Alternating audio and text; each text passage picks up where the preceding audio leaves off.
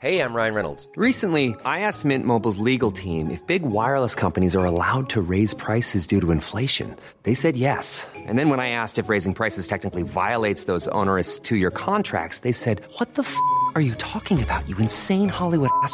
So to recap, we're cutting the price of Mint Unlimited from $30 a month to just $15 a month. Give it a try at mintmobile.com slash switch. $45 up front for three months plus taxes and fees. Promo rate for new customers for limited time. Unlimited more than 40 gigabytes per month. Slows. Full terms at mintmobile.com. I'm Sandra, and I'm just the professional your small business was looking for. But you didn't hire me because you didn't use LinkedIn jobs. LinkedIn has professionals you can't find anywhere else, including those who aren't actively looking for a new job, but might be open to the perfect role, like me. In a given month, over 70% of LinkedIn users don't visit other leading job sites. So if you're not looking on LinkedIn, you'll miss out on great candidates like Sandra. Start hiring professionals like a professional. Post your free job on linkedin.com/spoken slash spoken today.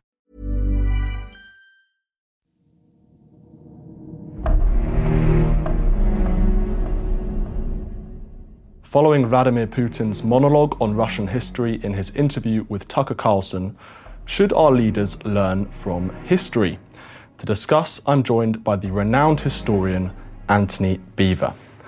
Thank you very much, Antony, for joining us. Do you think that Vladimir Putin's monologue on Russian history was accurate, and what can we learn from it? Uh, Putin's version of history is scrambled, self contradictory, uh, and in many cases ridiculous. I mean, if one's going to be talking about Russia owning Ukraine from the start, actually, it's the other way around. I mean, in fact, Russia should be part of Ukraine uh, if one's going to be talking about Kievan Rus and all the rest of it. Um, it's like his essay before the year before his invasion of Ukraine. Um, not only is it scrambled and completely ridiculous in many ways. Uh, it is uh, sort of based on a curious fantasy, which is not coming from the Soviet side. It's actually coming from the whites in the Russian Civil War. Uh, and it was their ideology of holy uh, Rus, um, Slavic Rus, uh, which gives Russia the idea that they can actually occupy the whole of the Eurasian landmass. Um, and it's, it's a very different one. I mean, when you've got to look at the Kremlin or look at his palace on the Black Sea, uh, there's hardly anything to do with the Soviet Union there. It is actually czarist entirely. So you've just written a book about um, the Russian Civil War, the period between 1917 and 1921. Do you think that this idea of imperialism into Ukraine and perhaps even to other Eastern European countries, the Baltic countries, uh, Poland, and so on, it comes from the Tsarist imperialism, or is there also a bit of Leninist kind of expansionism in terms of his uh, wars that he tried to fight in the early 1920s but was famously stopped by the Poles? Well, I, ironically, of course, it was um, Lenin who Putin was criticizing for the whole of the problem in Ukraine, which actually is slightly ridiculous. Um, yes, Lenin said, oh, um, we mustn't be seen as Russian chauvinists, and therefore uh, we will have a certain amount of sort of, you know, independent uh, self determination and all the rest of it. Um, but the idea was, of course, that um, they would then be retaken over uh, from a purely communist Bolshevik point of view. Um, the real uh, idea, though, as I was saying, was coming from this sort of this white idea. This is what Dugin, Alexander Dugin, is sort of believing. You know that um, it should be uh, Russian, uh, Eurasian landmass should be Russian from Vladivostok all the way to Dublin um, or, or, Portugal. I don't know. Uh, it's it is preposterous, but at the same time, this idea that they have a moral superiority, uh, they don't have the corruption of the West and all the rest of it um, for some reason, sort of still has a link to the past. But you know, whether or not this is purely ideological, or whether it is a justification for um, the military expansionism, for the uh, re- reconstruction of the Russian Empire, um, is very much open today. I think part of it is this idea of pride and humiliation that Putin obviously feels, and he famously said that the collapse of the Soviet Union was one of the worst tragedies or the worst tragedy of the 20th century. So, do you feel that he's trying to restore Russian honour? Oh, yes, very much so. And Putin was acutely aware of this. I mean, it was interesting. I was talking to somebody who worked very closely with Putin uh, in Petersburg back in the uh, uh, back in the 80s, um, and even then he was obsessed about Ukraine. So this one does go back a very long way. Uh, and it is true of the way that um, he was uh, obsessed about it, but nobody really took it seriously. And we made this mistake before. We made it in the 1930s. The British and the French couldn't imagine that anybody would want to have another war after the First World War. Um, and again, we thought nobody would ever really want to have in their right mind. But this is the trouble about democratic. Um, uh, confirmation bias. We insist on looking um, at the world through our own boots, or if you like, through our own eyes, um, and fail to understand the mentality of um, dictators, which often um, doesn't work in their own self interest. Putin also made this absurd comment about Poland and that Poland started the Second World War somehow, which is absolutely ridiculous. I'm sure you can talk about that in a moment. Um, but this issue of Poland is fascinating, and Polish history and Poland's relationship with Russia, obviously for um, for an entire almost over, I think 120 years, it was under the Russian kind of czar czarist rule until 1918. And as I said earlier, in 1921, uh, the Poles defeated the, the Red Army in, in, the Battle of Warsaw, and this humiliation was something that Stalin felt that he had to correct later on, obviously. And so I just wonder why you think Putin is. Do you think Putin is still obsessed in Poland in the same way that previous Russian leaders have been? Oh yes, I mean there is um, an almost visceral hatred of the Poles. Uh, the memories going back to the Polish occupation of Moscow and uh, that humiliation um, without any real recognition of what Russia has done to Poland over the years. Uh, Stalin, at one moment at Yalta, actually acknowledged this, uh, but then, of course, was proceeding to crush Poland uh, even in an even more humiliating fashion uh, in 1945, which he certainly, which he certainly did. Talking about the Russian Civil War, obviously, your book is, is, is uh, your most recent book is about that. What do you think the impact and legacy of that war is today on Russia and the rest of Europe? It was huge. I mean, we have always thought, as most first German and then also British historians, recognize the First World War as the original catastrophe of the 20th century. But in fact, it was the Russian Civil War which was the most influential because of the destruction, the brutality, the cruelty, I mean, almost sadism in many uh, aspects. Um, it created a, a vicious circle of fear throughout Europe and beyond. Uh, and this was the rise of fascism, uh, was to a very large degree accelerated by the, horrors of the Russian Civil War. So we see the Spanish Civil War and, large degree, even many aspects of the Second World War, which of course was a combination of different conflicts. Um, it was a very much sort of um, a multipolar uh, conflict in, in, in many ways, uh, not in the sort of way we've tended to see of it, sort of freedom versus um, totalitarianism. Um, but um, it then influenced, of course, then the, the, Cold War. And in fact, the Second Cold War, as one could describe it today, is really just a change of axis. And in, in many ways, it all goes back really to uh, the Russian Civil War, which really uh, defined the pattern of the 20th century. And that war started in 1917, following the February Revolution, as a result of the First World War and the First World War's impact on Russia. Now, it may be too optimistic to say that the war in Ukraine could lead to a similar style revolution, but I'd like you to comment on those comparisons potentially. Well, I think that it was not so much, it wasn't the February Revolution, of course, it was the communist coup d'etat of October, uh, which really triggered the Russian, the Russian Civil War um, there was going to be conflict of some form and some sort of chaos. But uh, uh, that was going to really uh, lead to the horrors that uh, that followed. There's no doubt.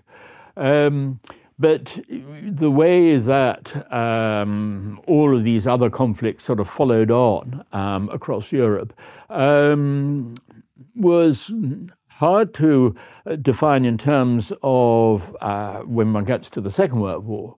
I mean, there one sees that the effects of the uh, redrawing of frontiers at uh, Versailles during that particular period were bound to lead to certain ethnic conflicts or um, the, the problems over frontiers, which would have been a some form of European conflict, but nothing like what we saw. But that came about purely because of uh, Hitler having an obsessive uh, hatred and determination to create a race war um, against the Soviet Union um, which was really what gave it its uh, its character and its uh, totally destructive character. But in terms of the impact of the First World War mm. on Russia and that leading to a revolution, mm. toppling the Tsar, is there a comparison to be made between the, the, current war in Ukraine, the impact that that's having on Russia, and whether there could be a ten- potentially a similar style revolution against Putin because of a, a result of that war? I don't think so. Um, certainly not at the present state. I mean, things would have to get a lot, lot worse in Russia uh, before you get it. But also, one has to remember that a revolution only comes about largely because of the collapse of confidence of the ruling party, the ruling class. Uh, and the Kremlin is not in any position or any um, frame of mind um, to concede in any way. Uh, and if Putin is uh, overthrown in a palace revolution or um, a palace coup, uh, we're much more likely to see him a great a hard, a hardliner, um, Patrushev or whoever, certainly not now Prigozhin, as we know. Um, but one of the dangers for Putin, of course, is that he's created so many different uh, security organizations, some 27 altogether, um, that there is a chance uh, that they too might be feeling fairly nervous. You know, we're about to be next.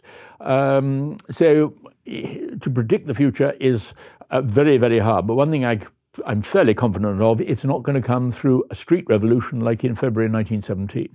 Now, you have written uh, military history books about various different conflicts and wars. Mm. And I wonder what conflict or war you think this current one in Ukraine most reflects in terms of the style of battle all uh, wars are certain hybrids. I mean, you know, you take the Spanish Civil War, which almost started off like something like out of something out of the Mexican Revolution, um, and was like the Second World War by the end, uh, having passed through sort of First World War and all the rest of it.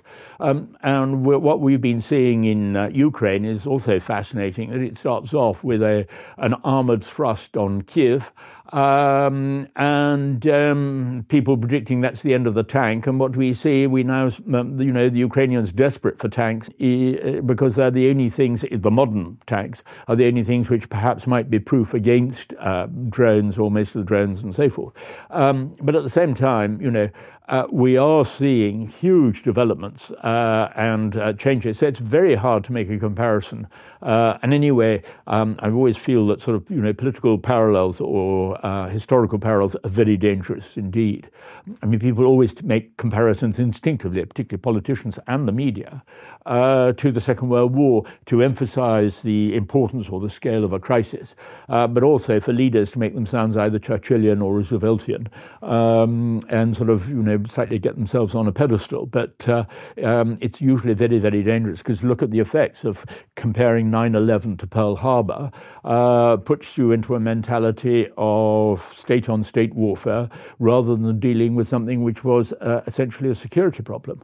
Um, so uh, one has to be careful. But in uh, Ukraine, uh, yes, we've seen even elements of the First World War, we've seen elements of Star Wars. I mean, one, one can see the whole sort of panoply of the 20th, uh, uh, 20th and 21st centuries. Are there any lessons that Putin or even Zelensky can learn from previous Russian, Ukrainian, Polish leaders such as Lenin, the Tsar, Pilsudski, I'm thinking of? Well, the trouble about uh, Putin is, of course, no country is as much a prisoner of their past as Russia. Um, we see Putin making all of the mistakes that they made in the Second World War, whether it was like uh, the way they sent their tanks into Berlin, um, thinking that um, that would be easy, but I mean, had huge losses. Um, one seen the way that they, um, of the invasion of Czechoslovakia in 1968, where uh, the mm, ambassador in Prague said, Oh, they're waiting to welcome you as uh, liberators and all the rest of it. Uh, and they were soon out of uh, fuel and um, being spat at and uh, hated by the local population. So Russia has often repeated its own mistakes. It sometimes learns rapidly from them, as it did in the Second World War. And I'm afraid we're certainly seeing the way that the Russian army has started to learn from some of its appalling mistakes um, in the earlier fighting in Ukraine. Uh, how far this goes, whether this will be enough to improve the morale of Russian troops, uh, certainly won't do much to improve the behavior of Russian troops, which is simply terrifying. Um, but we are seeing evolution uh, during the course of the fighting. Now, you have written many books about the Second World War. What do you think the impact of what the Russians call the Great Patriotic War is today on their sense of national identity? Well, it's still very large, there's no doubt about it, but much more for the older generation rather than for the young. Um, yes, there are obviously sort of fascist elements amongst the young in terms of the way that sort of, you know, Putin Youth and uh, other organizations and groups like that still take it quite seriously. Uh, but with the way one saw uh, a vast exodus of the young, educated young from the cities, particularly from Petersburg and uh, Moscow uh, and other cities, wanting to get out and have nothing to do with this war, um, shows that there's one thing one can never do, and that's generalize about Russia. Um, there's no way the the different nationalities, the different classes, and all the rest of it. Uh, Russia cannot be described in simple terms. But Putin seems to be obsessed with this issue of Nazis, neo Nazis, fascists, and everyone in Russia seems to be an anti fascist in that sense rather yes. than what you just said. Well, it's true, but I mean, um, at the same time, they won't recognize these similarities. Um, I mean, it took Vasily Grossman in his great novel of uh, Life and Fate uh, to point out the real similarities between Nazism and uh, and Stalinism, um, for which, of course, you know, it, uh, that was the end of his career, not surprisingly. But um, it's it's something which in Russia they refuse to. They are the goodies from the Second World War. We are the ones who liberated Europe, um, and anything which contradicts that uh, is completely crushed. I mean, one of the Medinsky, who was the the great ideologue advising um, uh, Putin, who's an absolute idiot of the worst order. Um, he was the one where a few years ago Putin spent this vast fortune on this. Um, movie called Panfilov and his 28 men uh, to sort of create a myth about these Kazakhs uh, helping to defend Moscow under a general, uh, and that 28 of them managed to destroy a, uh, a whole uh, Nazi panzer division.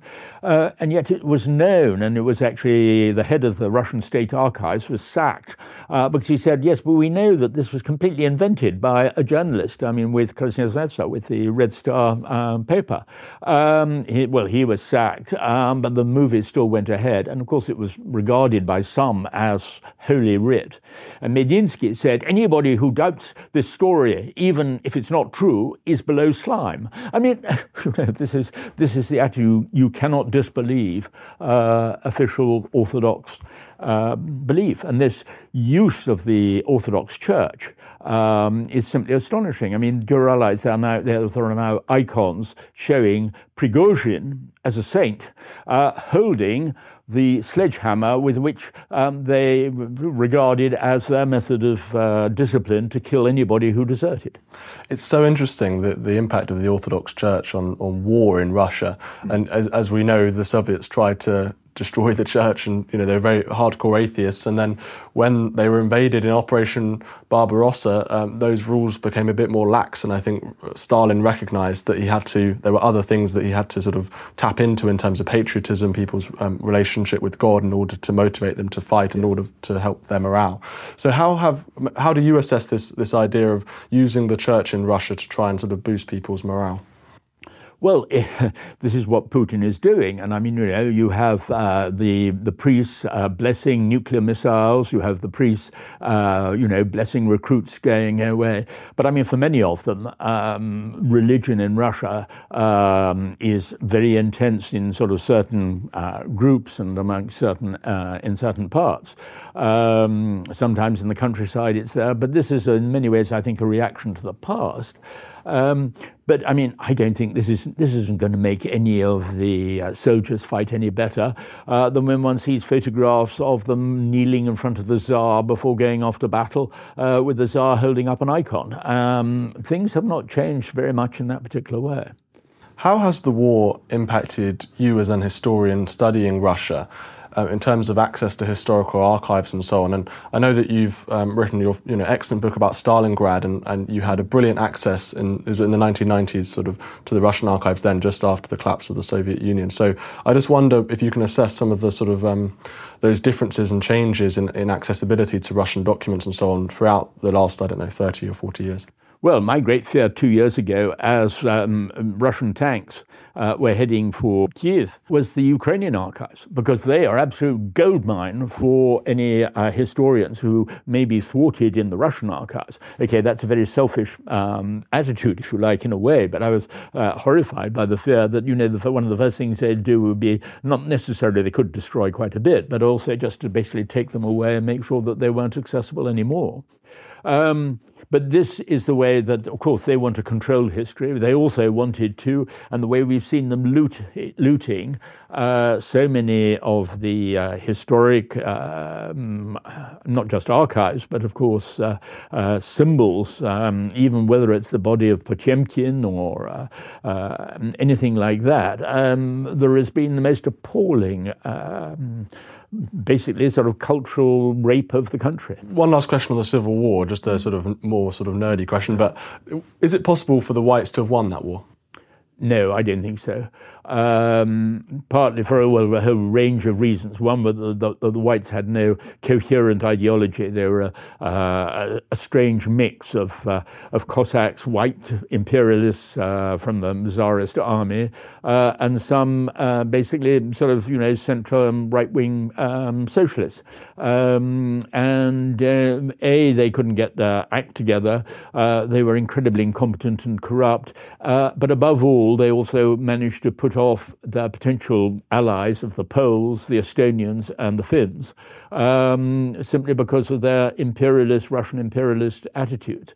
So the, I don't think there was any chance. And also, of course, they didn't have uh, internal lines, which was a great advantage of the uh, Soviets, that they had a coherent um, organization. They also had a coherent um, area of uh, defense and uh, potential for counterattack, which is what they did. Um, was that because of Trotsky? Well, Trotsky and the Red Army, yes, but it was also geographically that they had that great mass of um, central Russia um, and uh, the north and the main country, uh, main cities. So they had the manpower and the factories. Uh, but also, when, for example, they were able to concentrate their armies against Kolchak in Siberia uh, and then bring them back to defeat Denikin coming up from the south in 1919. Let's talk about the impact that the Second World War has on British identity. We've talked about how it's impacted Russian identity. How do you think we view that war today? Um, I think and I hope with a lot more open mindedness rather than, uh, if you like, the patriotic myth of the 1950 movies and so forth. I mean, they weren't that bad, those 1950 movies, in comparison to some of them, and um, in comparison to some of the distortions of history we've seen in um, recent uh, movies coming out of Hollywood. Um, but I think that our knowledge of the past and of certainly of the Second World War um, is so bad amongst sort of the general population, uh, and especially amongst the young today, it's terrifying. I mean, even a number of years ago, when the BBC did a series on um, Auschwitz, an important series on Auschwitz by Laurence Rees, um, they were finding that many many people thought that Auschwitz was a brand of beer. I mean, they had no idea. A, about even about the Holocaust, and yet people say that there's sort of too much emphasis on the Holocaust in history. Um, but B, about who was who and on which side and all the rest of it. So um, the idea of the sort of the chance of two world wars and one World Cup and you know things like that, uh, which we had say in the 70s and 80s when uh, Britain was suffering from a severe inferiority complex vis-à-vis Germany, um, even that, I think, has gone. And certainly uh, more recently, I think that um, there is a tremendous sort of doubt in, or a, a decline, if you like, in national self confidence. Um, and I don't, we're, we're, not hearing, we had a bit of it during Brexit or whatever about sort of, you know, our role in the Second World War, we saved Europe, which is all rubbish. But uh, uh, yes, certainly if we had not held on in 1940, it's true, Hitler, it's one moment when Hitler could have won the war completely. Um, but, you know, apart from that, um, our role. Um, was was not bad. Uh, that's certainly true. Um, but you know there were some dark marks too, but uh, uh, some dark passages as well. But um, on the whole, it was yes, it was good. But that doesn't mean that um, you know that's a justification for us today, and we can't rely on history um, any more than uh, Putin saying that it was the Red Army which liberated Europe, uh, but actually also enslaved Europe just on that latter point, um, generally that leaders should learn from history or obsess over history in the same way that Putin has. Is there a way that our politicians should, should interact with history from, from the past? Well, they should certainly learn the lessons of the past. But I mean, let's face it, Bismarck rightly said, you know, the, um, uh, the only thing we learn from history is that nobody learns from history. And I'm afraid leaders don't learn from history. Uh, they, unfortunately, will tend to use history um, simply to justify a particular policy. Uh, and when we hear echoes of the Second World War, uh, going back to what I was saying, you know, this is when they are trying to sound a bit Churchillian uh, or to emphasize how um, important something is or a crisis is. But actually, um, it's not. And the Second World War was not like any other war. And so it's about the worst thing to start comparing things to. There's a famous poll, I think, from a few years ago from the BBC in which they asked young people who was Winston Churchill and so on, was he a fictional character? And many of them genuinely believed that he, he, was a, he was a fictional character, which is just incredible, really. Yes, we are the, about the only country in Europe, apart from Albania and Iceland, I think. I think Niall Ferguson pointed it out, um, where we gave up the um, compulsory uh, teaching of history from the age of 13 or 14 or whatever it was. Um, so uh, I'm afraid that's rather bound to be the case. Do you think, in terms of teaching history, we obsess too much, particularly in, in secondary school, over historiography and sources and analysing that sort of thing, rather than I don't know, more kind of, um, I suppose, popular history or kind of thinking about the myths in a way that perhaps in the 80s and 70s and 60s in terms of education we would have done.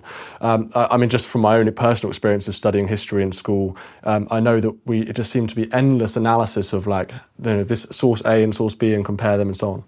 Well, I think that's sort of, if you like, playing at history. I mean, giving the idea to children that sort of somehow they could be historians too um, without any context, without any background. I mean, the problem is that they will jump from the Tudors to uh, the Second World War without any idea of what happened in between.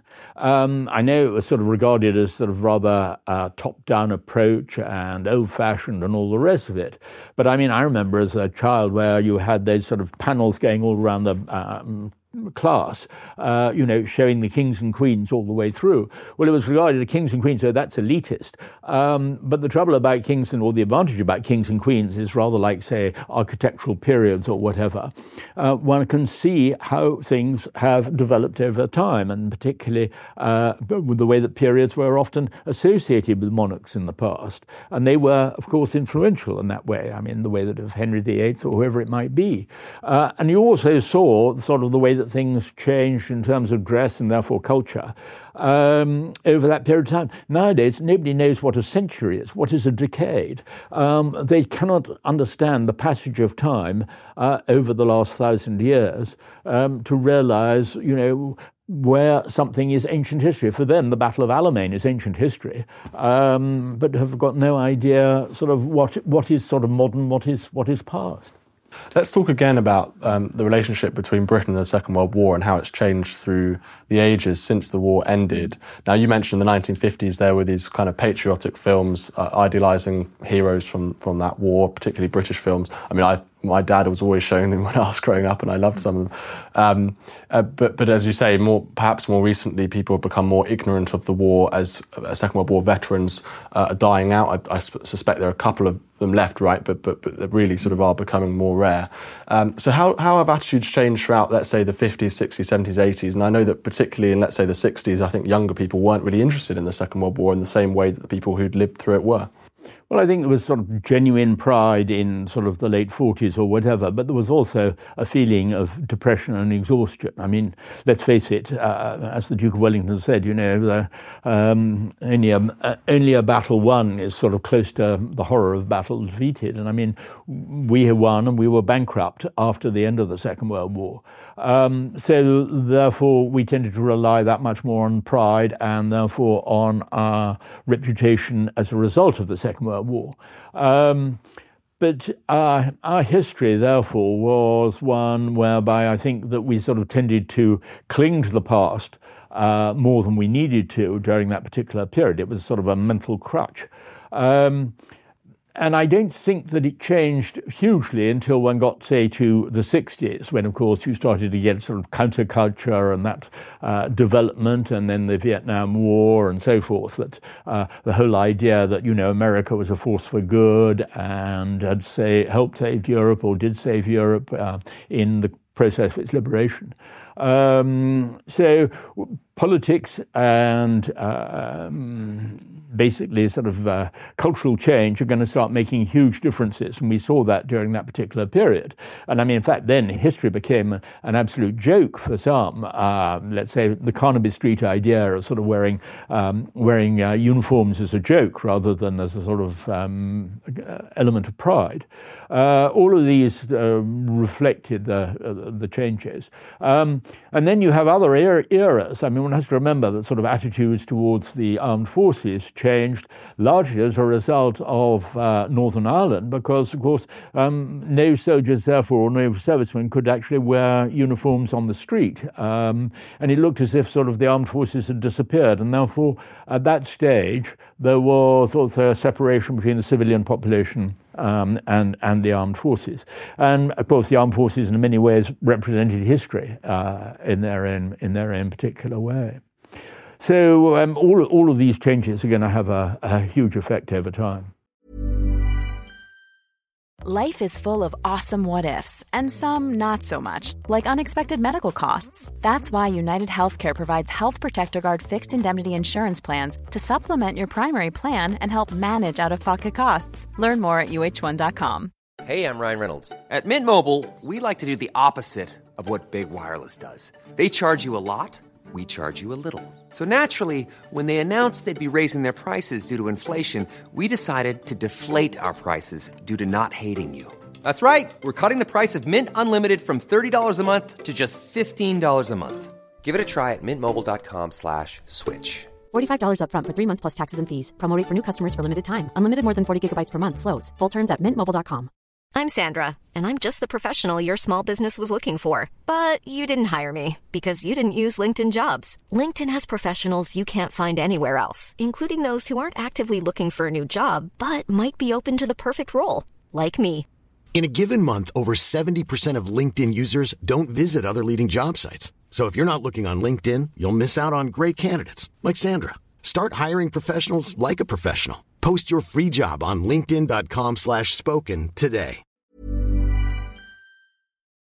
Let's talk about some of the myths that have formed in Britain, particularly around the Second World War. And also, um, perhaps this is a question you, won't, you won't know too much about, but I hope you do. Um, could you also compare us to France and how France's reaction to that war changed over the years? Because they obviously had a very different experience to us. So, yeah, the, the first idea of myths and then perhaps a bit about France.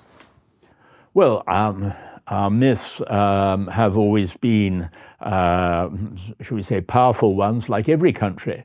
Uh, we didn't have an international version, of course, of the history of the Second World War, and that's only come much more recently. A lot of it came which was a good thing, in the way that, for example, we got many German historians coming to British universities and so forth, and we had therefore had much more of a sort of multinational approach uh, towards the history. In terms of myths, one of the great myths that people talk about is that um, we, we say that the war was fought originally for moral reasons.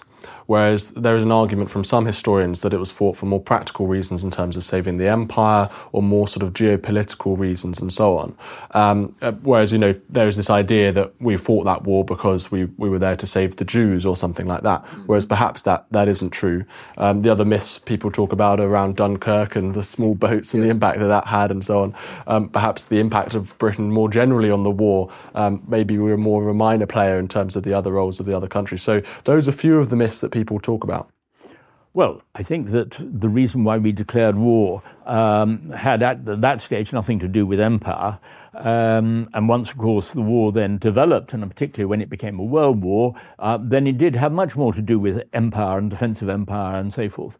Um, but when one looks at the circumstances, once you had the Nazi Soviet pact, uh, war became almost impossible to avoid. I mean, there's the old historian's argument that nothing is inevitable, but in fact, it's, it is very, very hard to imagine how you could have avoided it at that particular point. Uh, and in fact, that would have gone certainly from the moment that the uh, Nazis occupied Prague and obviously broke their um, declarations at and agreements at Munich uh, in 1938. So uh, we find ourselves actually fighting a, a, a, European war at that particular stage. Um, we obviously get empire, the rest of the dominions and the other dominions and so forth in uh, the British Empire at that particular stage to declare war as well. So it does therefore tend towards a world war even at that particular even at that particular point. But I mean, in terms of myths and um, the way that we saw it, uh, of course, we were going to look at it in, in more moral or we are going to describe it in more moral terms. Uh, no, we didn't go to war uh, to save the Jews, but at the same time, um, one of our feelings that I think in, in fairly general terms, um, was that um, the Nazis were uniquely evil because of their persecution. But we had no idea, of course, of the mass uh, killings until really 1941. Um, and then 1942 and the Inter Allied Declaration uh, on um, the uh, Holocaust. Um, all of that was were, were developments from the uh, original war started in Europe. Um, for the French, of course, it was different because their humiliation in 1940 uh, was um, a profound national shock to the whole psyche, to the whole um, mentality. And they tried to convince themselves that actually it was unfair, and it was then it was the British who pushed us into the war. Um, again, I'm generalising. Of course, there were um, uh, those, the brave ones and the uh, really patriotic ones who believed that we, they should still fight on and all the rest of it, who wanted to have nothing to do with Pétain and Vichy uh, and all the rest of it. But what is much more interesting is the way that after the, the, Second World War, when you have such deep wounds in the national psyche, you have to bind them up with myths. And of course, the great myth was of La France résistante and all of de Gaulle's speeches in this particular, uh, in this particular way.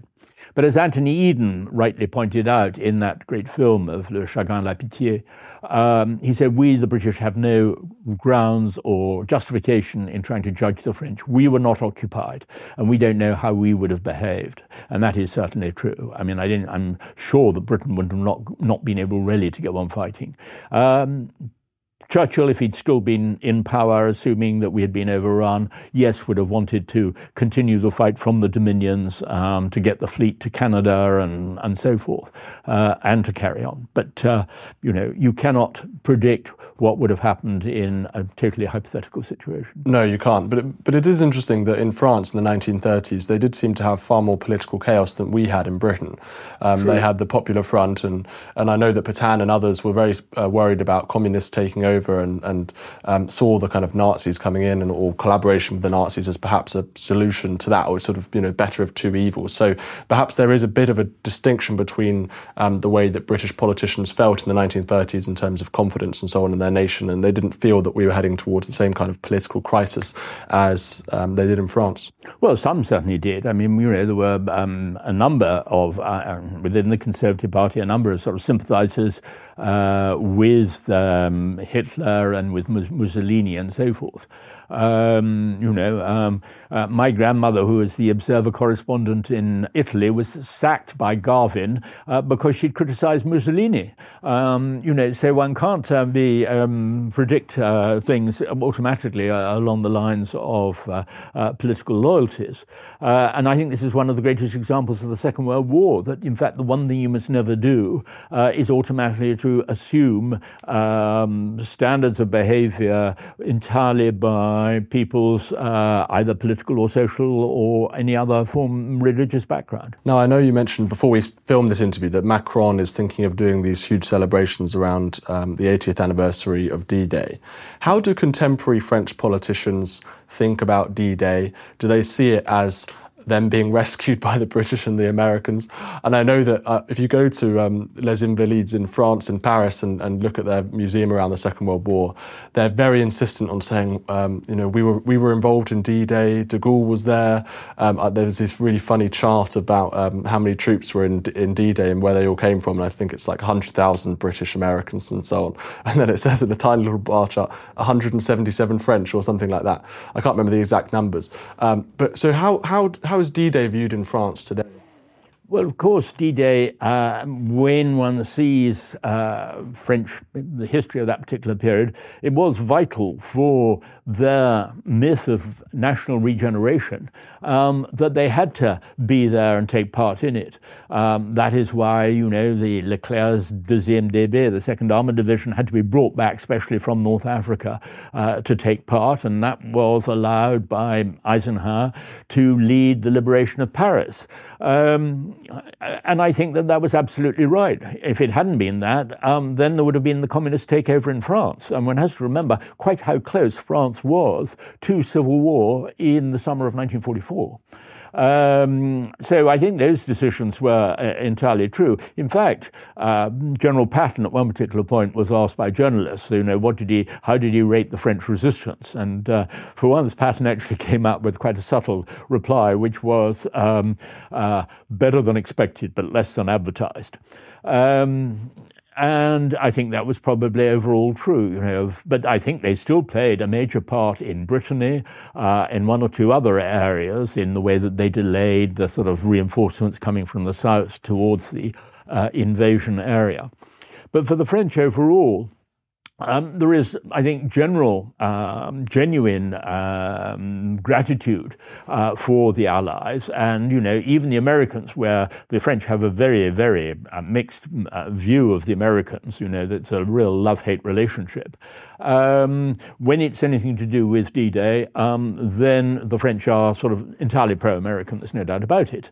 Uh, there are pockets, of course, which aren't, where they suffered very badly. I mean, in Normandy, because of the bombing campaign, uh, which was needed in a way where they actually destroyed uh, towns what's called putting the, putting the city in the street, um, so as to block the roads so that uh, German uniform, reinforcements couldn't come in.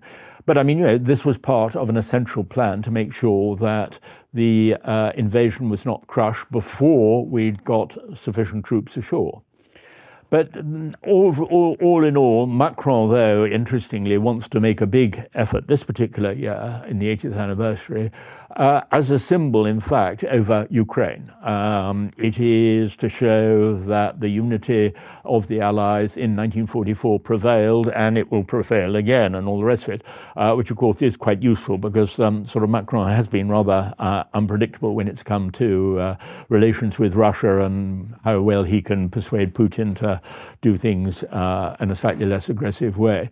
But, um, you know, one should only sort of, you know, welcome this, um, that he is making a uh, plans to make a big effort this year. In terms of Britain's role in the Second World War, you mentioned 1940 as being that very crucial year, probably our greatest contribution to that war. And of course, we broke the Enigma codes, and, and that had a huge impact as well. Um, the bombing campaign in Germany, and so on. But there is this accusation, or this stereotype, I suppose, that British generals were pretty useless at fighting battles and, and, and, and things like that. Do you think that that's accurate, and if so, why? I think that there was a, a large element still of amateurishness in the British Army. Uh, the Royal Navy was tended to be much more professional. There were certain parts of the British Army, uh, artillery engineers, which were uh, very professional, but the old sort of regimental system was still um, a uh, a descendant, if you like, of the the gentlemanly way of making war in the past. Um, and therefore generals quite often needed to be sacked. Um, the Americans were far more ruthless about sacking generals. Uh, that's certainly true. Um, and but even Patton said afterwards that uh, actually they were over zealous in sacking generals, uh, quite often before they'd even had a chance ready to prove themselves or to sort out the initial problems. Um, and it's true, I think, in, in, in many armies. Um, but we did not have the professionalism, obviously, of um, the German army. Um, and it took a long time to even learn lessons from the Germans and their way of uh, um, preparing uh, NCOs and others, you know, to take command uh, at a moment of crisis because our rather class-ridden system um, meant that, you know, NCOs had kept the soldiers um, well disciplined, um, but they were never in a position really to sort of take over uh, an officer's job at a moment of crisis, and that was that was one of the weaknesses. I know that Alan Brooks says in his diaries that um, perhaps the quality of, Brit- of, British generals declined because so many good men were killed in the First World War. Mm-hmm. And that's one argument that he comes up with. Maybe you could comment on that. And also, this issue of morale. Was that one of the things, was that one of our disadvantages in the Second World War, as it were, um, that sort of afflicted Britain perhaps more than Germany and other nations? When you look, look to Egypt or look to Singapore, I'm thinking, where our morale just really was on a different level to, to the Axis. Um, Yes, it certainly was on a different level to a large degree, and there were reasons for that. One has to remember that um, the whole question of Dunkirk and abandoning the vast men, um, quantity of weapons and so forth uh, had a disastrous knock on effect. Uh, it meant we were so short of weapons that none of the uh, factories could actually change, retool, or bring in new uh, and better uh, equipment.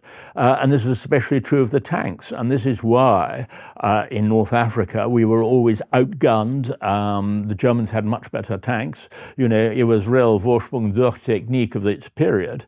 Um, and uh, as I say, we were outgunned and outfought. Uh, and that, of course, had a desperate effect on uh, morale. And it was only really towards the end of the war uh, that we, we, we managed to get our act together. So uh, it took a long time. But that was, funny enough, and largely a, a knock on effect from Dunkirk. Who, in your view, were some of our better and more competent generals? I know that a lot of people say that Alan Brooke himself was an excellent strategist, and uh, uh, Bill Slim is someone else who com- comes to mind. Who, who, would you Who would you say?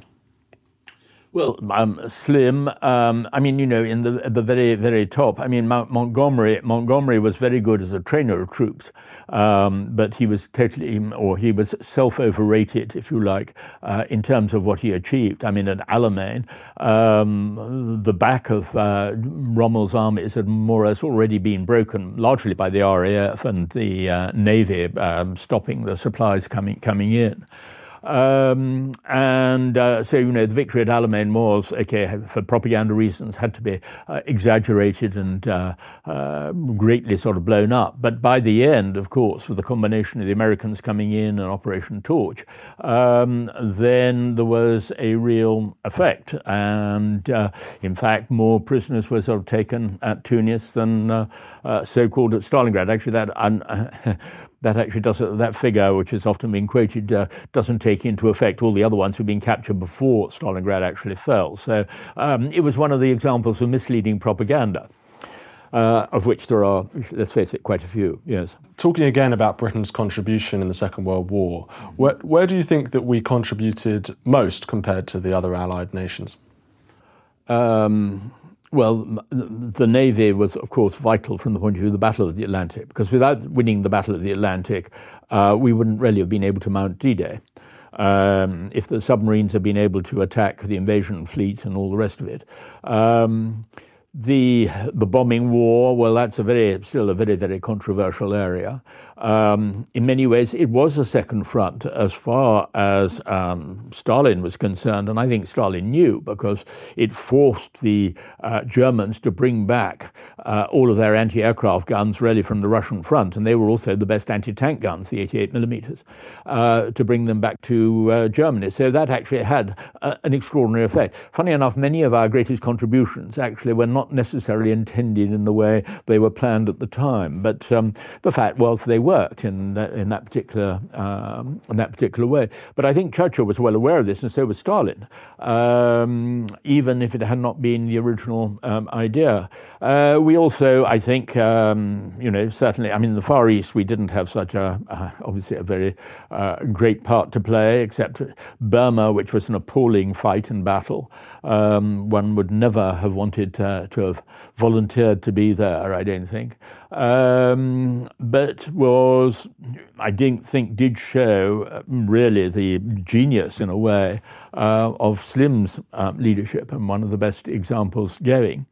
But we're also uh, well aware that there was um, the Second World War had a curious effect on senior commanders, that uh, uh, many of them were still perfectly modest and all the rest of it, but some of them, like General Mark Clark or, um, or certainly Douglas MacArthur, but also Montgomery, um, became obsessed with uh, public figure and uh, public image.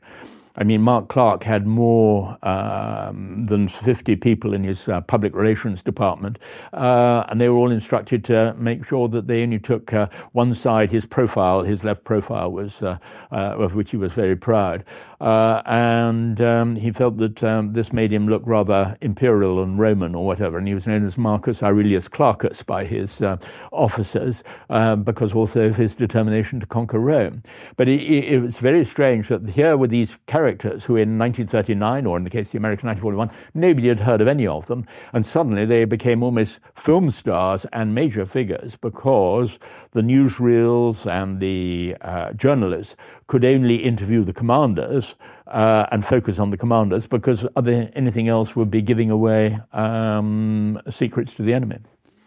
Again, coming back to this issue of, of changing attitudes towards history, you mentioned Churchill uh, and Stalin, for example. Um, recently there have been questions over Churchill's um, role in the Bengal famine, um, although not, you know, I'm sure that those, that those questions have been around for a long time as well, to be fair. Um, even since I think Leo Amery, Leo Amery at the time, who's not, not a great friend of Churchill, was very critical of him, mm-hmm. for example. But also more contemporary attitudes to Churchill have, I think, become more personal, particularly around this idea that he was a racist, he was a colonialist, and so on.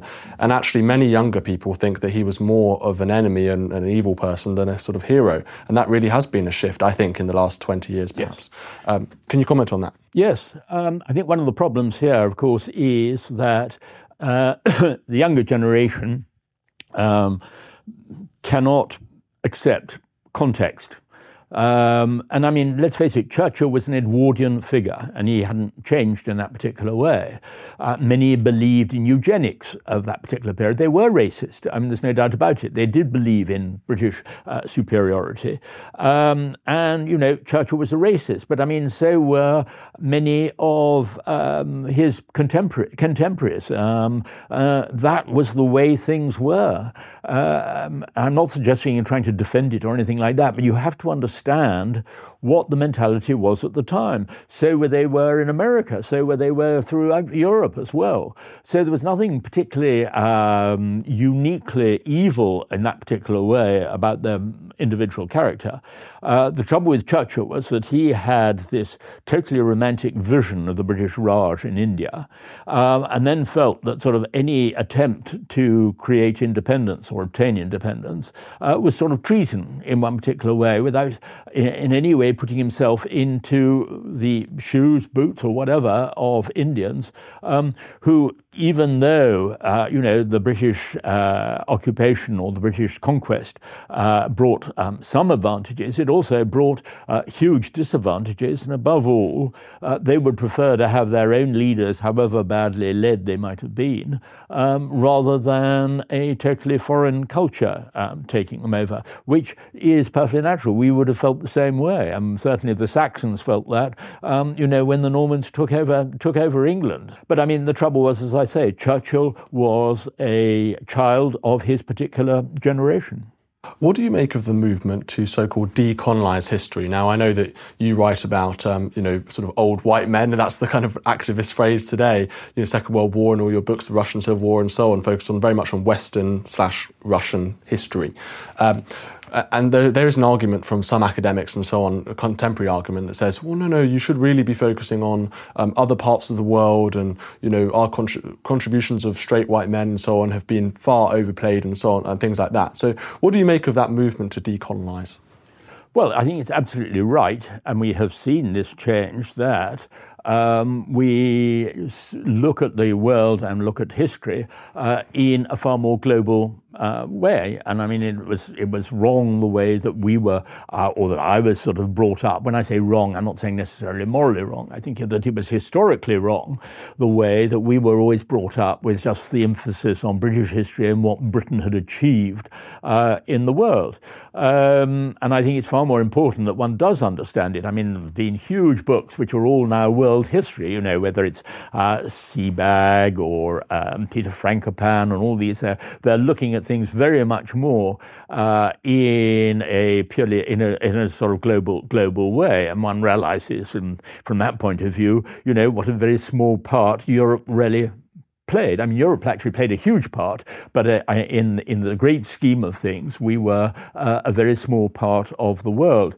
And I think that it's corrected now. Sometimes the correction can go too far, or it's overcorrects, or whatever. And we have to understand uh, British history as well, and Britain's uh, place in the world during that particular period. What we did right and what we did wrong, and many of the things were wrong. There's no doubt about it. But I mean, in comparison, say to uh, other colonial histories um, you know, the, the, the, some were some were quite probably a lot worse.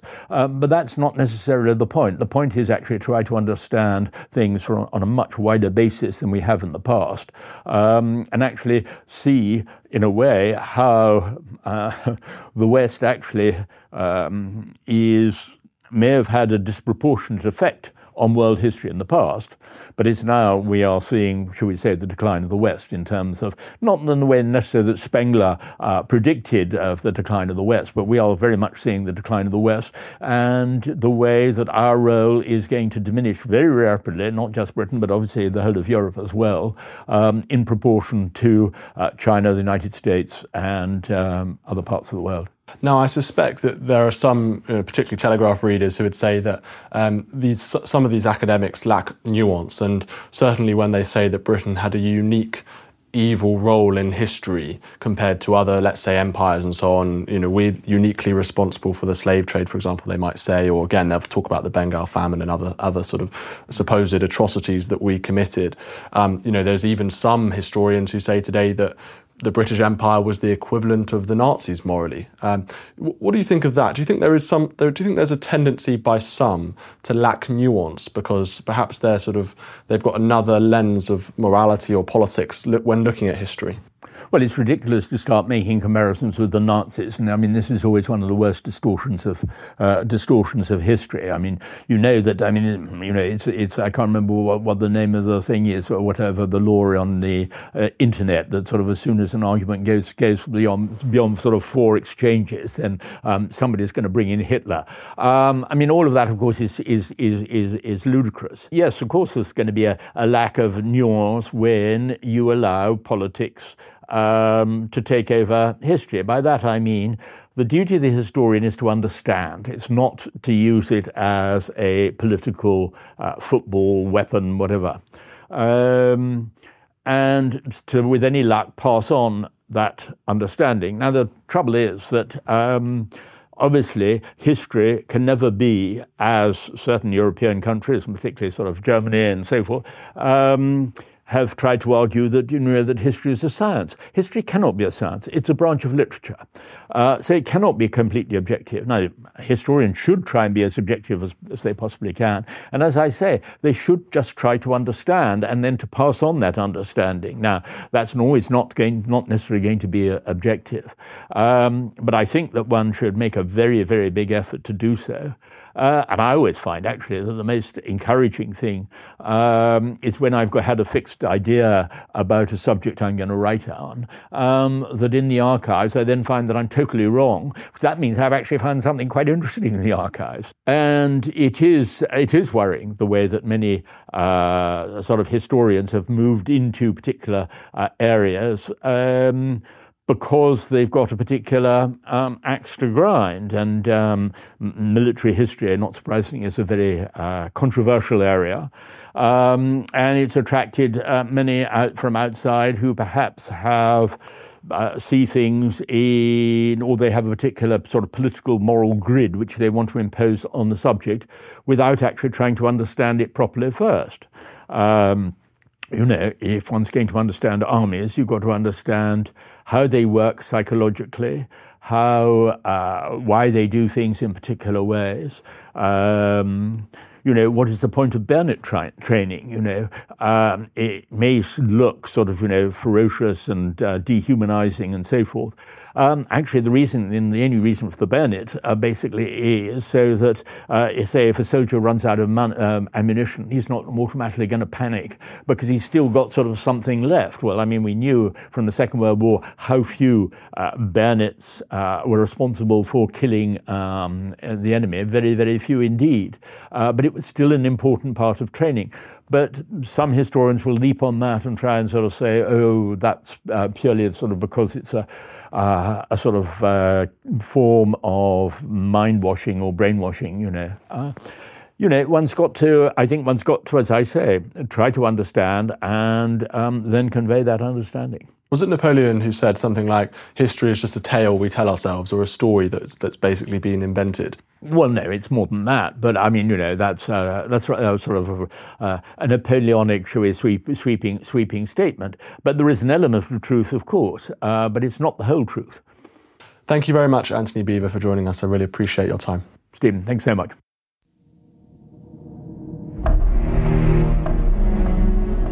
Thank you for listening.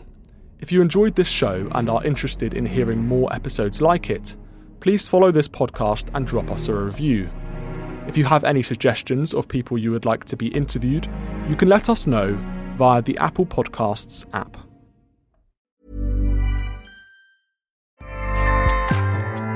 ACAST powers the world's best podcasts. Here's a show that we recommend.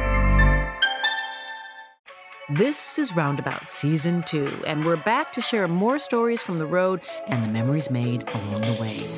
We're talking rest stops if we're stopping to get gas. You will be timed. you will be for sure. Misguided plans. I grew up in the city, so I have like, you know, a healthy fear of real extreme darkness. this was like wilderness. A lot of laughs. Y'all weird, but you, yeah, you, you were different. Like you were real different, bro. I can't really put my finger on it. And so much more. Just goes to show that unexpected yeah. things sometimes are the best when it comes to a road trip. Roundabout Season 2, presented by Nissan, is live now with new episodes rolling out every Thursday. Listen and subscribe wherever you get your podcasts.